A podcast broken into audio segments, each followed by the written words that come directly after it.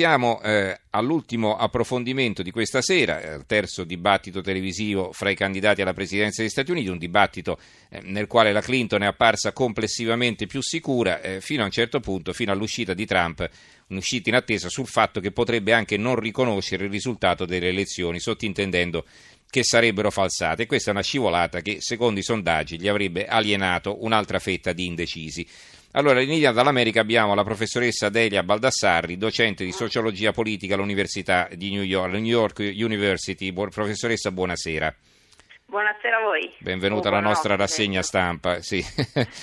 Allora, vengo a lei tra pochissimo, giusto il tempo di leggere titoli e commenti dei giornali di venerdì su questo tema. L'apertura della stampa di Torino, voto USA, lo strappo di Trump, accetterò il risultato solo se vinco io, ma perde anche l'ultimo confronto con la Clinton, gaff senza precedenti nelle elezioni americane per il tycoon e la corsa per la Casa Bianca pare definitivamente compromessa. C'è poi un articolo di Paolo Mastrolilli, che è il loro inviato a New York, Hillary corteggia i repubblicani, gioca la carta Reagan per sconfessare il rivale il quotidiano nazionale, giorno della nazione, il resto del Carlino, Trump provoca, voto valido se vinco io, se vinco io Hillary vince il duello. Il eh, Sole 24 ore, con Hillary può nascere il primo argine al populismo, il commento del corrispondente Mario Platero che scrive c'è una partita non americana in queste elezioni per la Casa Bianca del 2016, la partita per la credibilità del populismo internazionale come alternativa politica innovatrice. Non c'è alcun dubbio che Trump sia diventato il volto, il simbolo anche a livello internazionale di quel populismo che protesta su tutto e contro tutto. Una sua sconfitta, soprattutto una sconfitta bruciante, da ieri non impossibile, potrebbe avere un effetto traino negativo su un movimento che da minoritario di frangia sta cercando un po' dappertutto e certamente in Italia di fare il salto maggioritario. L'avvenire sotto la testata un titoletto Trump strappa non accetterò la sconfitta e Hillary incassa nei sondaggi. Eh, il giornale eh, sesso in cambio di voti per eleggere la Clinton Madonna peggio di Trump la provocazione della cantante. Cosa ha detto Madonna e molto più esplicito libero, eh, sesso orale a chi sta con Hillary, eh, la promessa di Madonna e poi sarebbe Trump il candidato volgare e sessista, questo scrive libero in un incorniciato con la foto della cantante. Ehm, abbiamo poi il manifesto, eh, una eh, caricatura eh, di, di, Trump, eh, tr- Trump Truppen è il titolo in caduta libera nei sondaggi, il magnate repubblicano rilancia il sostegno alla lobby delle armi, ma perde anche il terzo infuocato duello con Hillary Clinton e poi mette le mani avanti sull'esito elettorale. Accetterò il risultato solo se vinco io.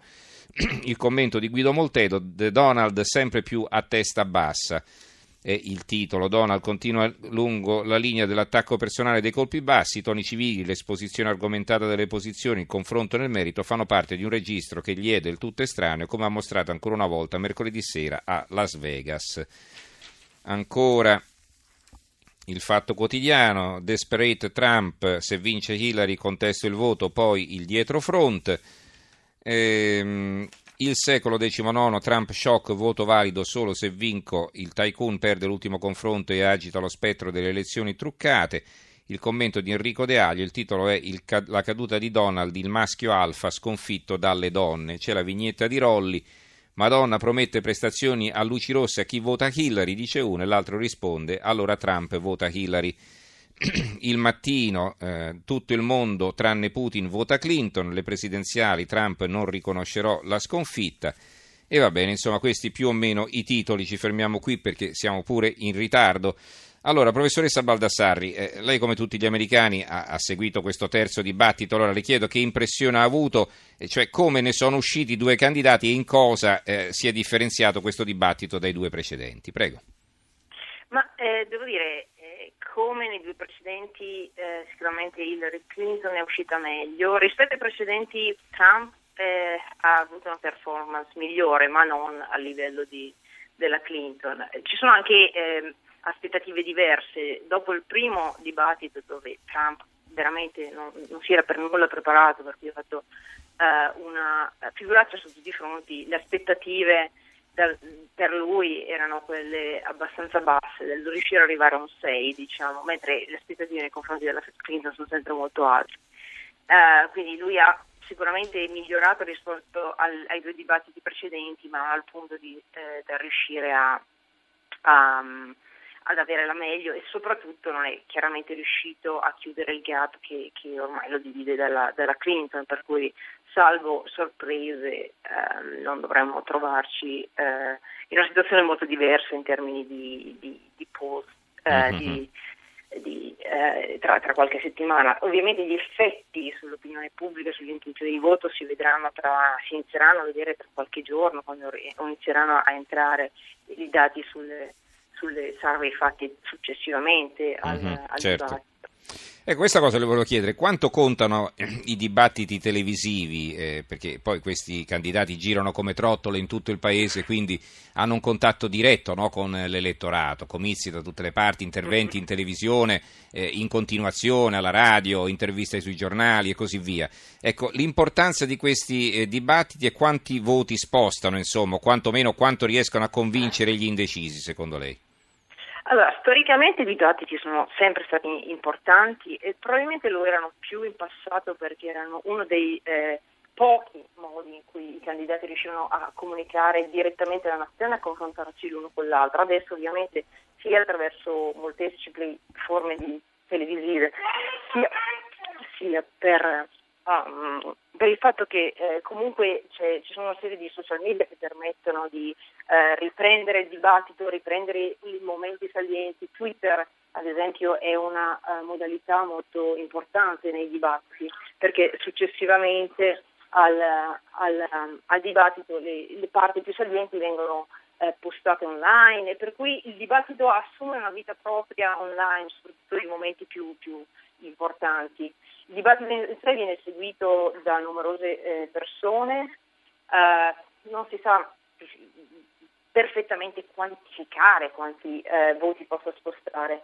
Sicuramente questo terzo dibattito ha potuto spostare molti meno voti che non il primo, perché gli indecisi erano sicuramente più numerosi mm-hmm. qualche settimana fa, adesso sono, sono, molto meno, comunque sono molto meno influenzabili da, eh, dai risultati di, di, un dibattito. Ecco, ho, ho visto un po' che eh, le, le, tv americane, ma anche i giornali hanno titolato un po' qui come in Italia, mettendo in evidenza no, questa uscita di Trump sulle elezioni sì. che potrebbero essere falsate. Eh, le chiedo questa è una sua impressione proprio come docente di sociologia politica. Secondo lei è una mossa studiata o è stato preso in contropiede dalla domanda e non ha saputo rispondere a tono?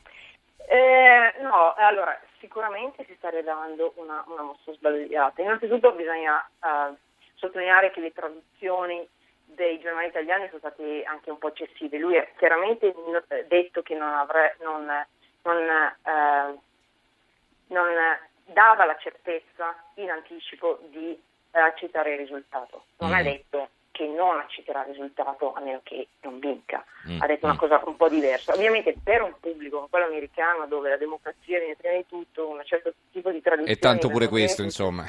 è molto forte, eh, esatto, eh, È, è, veramente una formazione forte, infatti una serie Sì, noi ci diamo una pennellata in più, il, il famoso wishful thinking, no? come dicono gli inglesi, no? Eh, cioè sì. che praticamente scambiamo i desideri con la realtà, insomma, ecco. Mm. Esatto, mm. Eh, che però appunto eh, sicuramente è stato uno strappo forte con la transizione democratica, non solo del Partito Repubblicano, ma di tutti i partiti principali.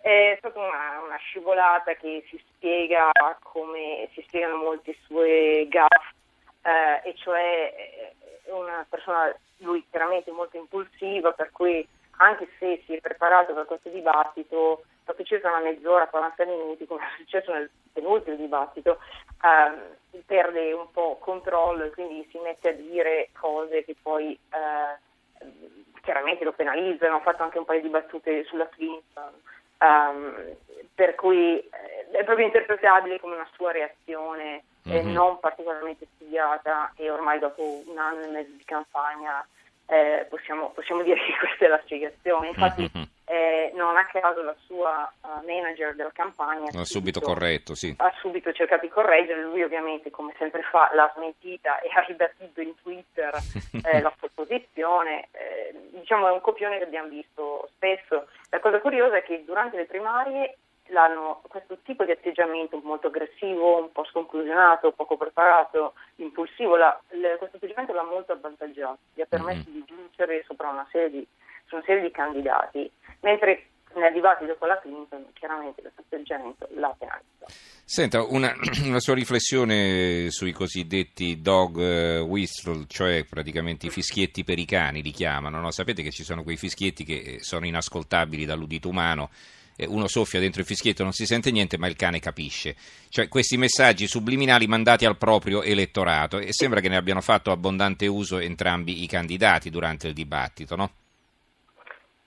Sì, sì, sicuramente Trump eh, ha ancora una volta ehm, ehm, parlato alla propria base, che sono persone eh, bianchi, cioè di nazionalità caucasica, soprattutto eh, uomini, questa è la sua base elettorale forte, e tutta una serie di affermazioni che lui ha fatto sugli immigrati, sulle persone di colore, eh, sono chiaramente leggibili in questi termini. Mm-hmm. Um, quindi eh, questo è un messaggio chiaro che tra l'altro anche le, le, le, ricerche scientifiche, ovviamente è difficile farle in tempo reale, però le poche cose che ho visto um, che stanno emergendo dallo studio di alcuni colleghi suggeriscono che un forte sentimento di, razzismo, di ostilità nei confronti dell'altro, del diverso, sembrano determinare una parte importante del, del suo elettorato. Quindi questo chiaramente è mm. stato il messaggio subliminale più forte, anche sì, tra l'altro non è stato proprio così subliminale perché mm-hmm. a volte anche diretto, certo.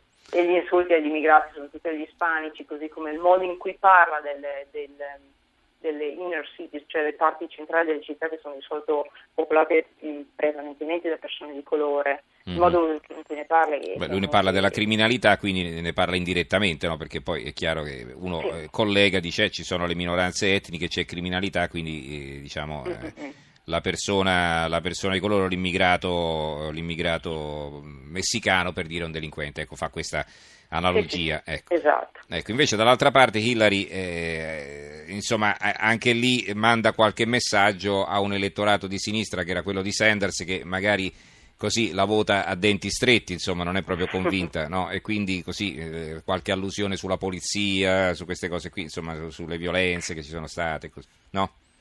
Sì, eh, lei ha fatto esattamente questo, cioè cercato ancora una volta di, di, parlare a quella base elettorale che si sta in maniera riluttante quasi muovendo eh, verso di lei, che sono le persone mobilizzate da, da Sanders. E poi un'altra eh, serie di persone a cui lei parla eh, sono gli immigrati, le minoranze etniche, le minoranze eh, di, di, altro tipo mm-hmm. e, e, lei è stata molto esplicita in questo. Che molte volte non vanno a votare tra l'altro e quindi è importante. Che, esatto, per cui lei ha bisogno comunque di, mandare, di, di portare queste persone al, al, voto e come probabilmente sapete, ne avete discusso immagino in passato, ehm, avere la maggioranza dei voti bianchi negli Stati Uniti non basta, per cui ehm, è praticamente prerogativa di qualsiasi partito che vuole vincere le elezioni quella di riuscire a conquistare eh, l'elettorato eh, ispanico, sono quello di colore. Mm-hmm. E, e, Trump ancora una volta ha fallito veramente nel, nel, fare questo e da anni ormai il Partito Repubblicano sta ehm, proprio non facendo questo e mm-hmm. questo dal punto di vista demografico lo porterà. Eppure aveva anche esponenti interessanti insomma, della comunità ispanica, no? come Marco sì, Rubio, come Rubio no? eh, certo. che lui eh. però ha insultato fin dall'inizio perché ovviamente certo. Rubio non lo supporta per, per eh, certo. Va bene, professoressa, molto interessante, la richiameremo, eh, approfitteremo della sua competenza e della sua gentilezza. Allora ringraziamo la professoressa Delia Baldassari, docente di sociologia politica alla New York University, di, appunto di New York, certamente. Eh, grazie a voi grazie. buonanotte. buonanotte.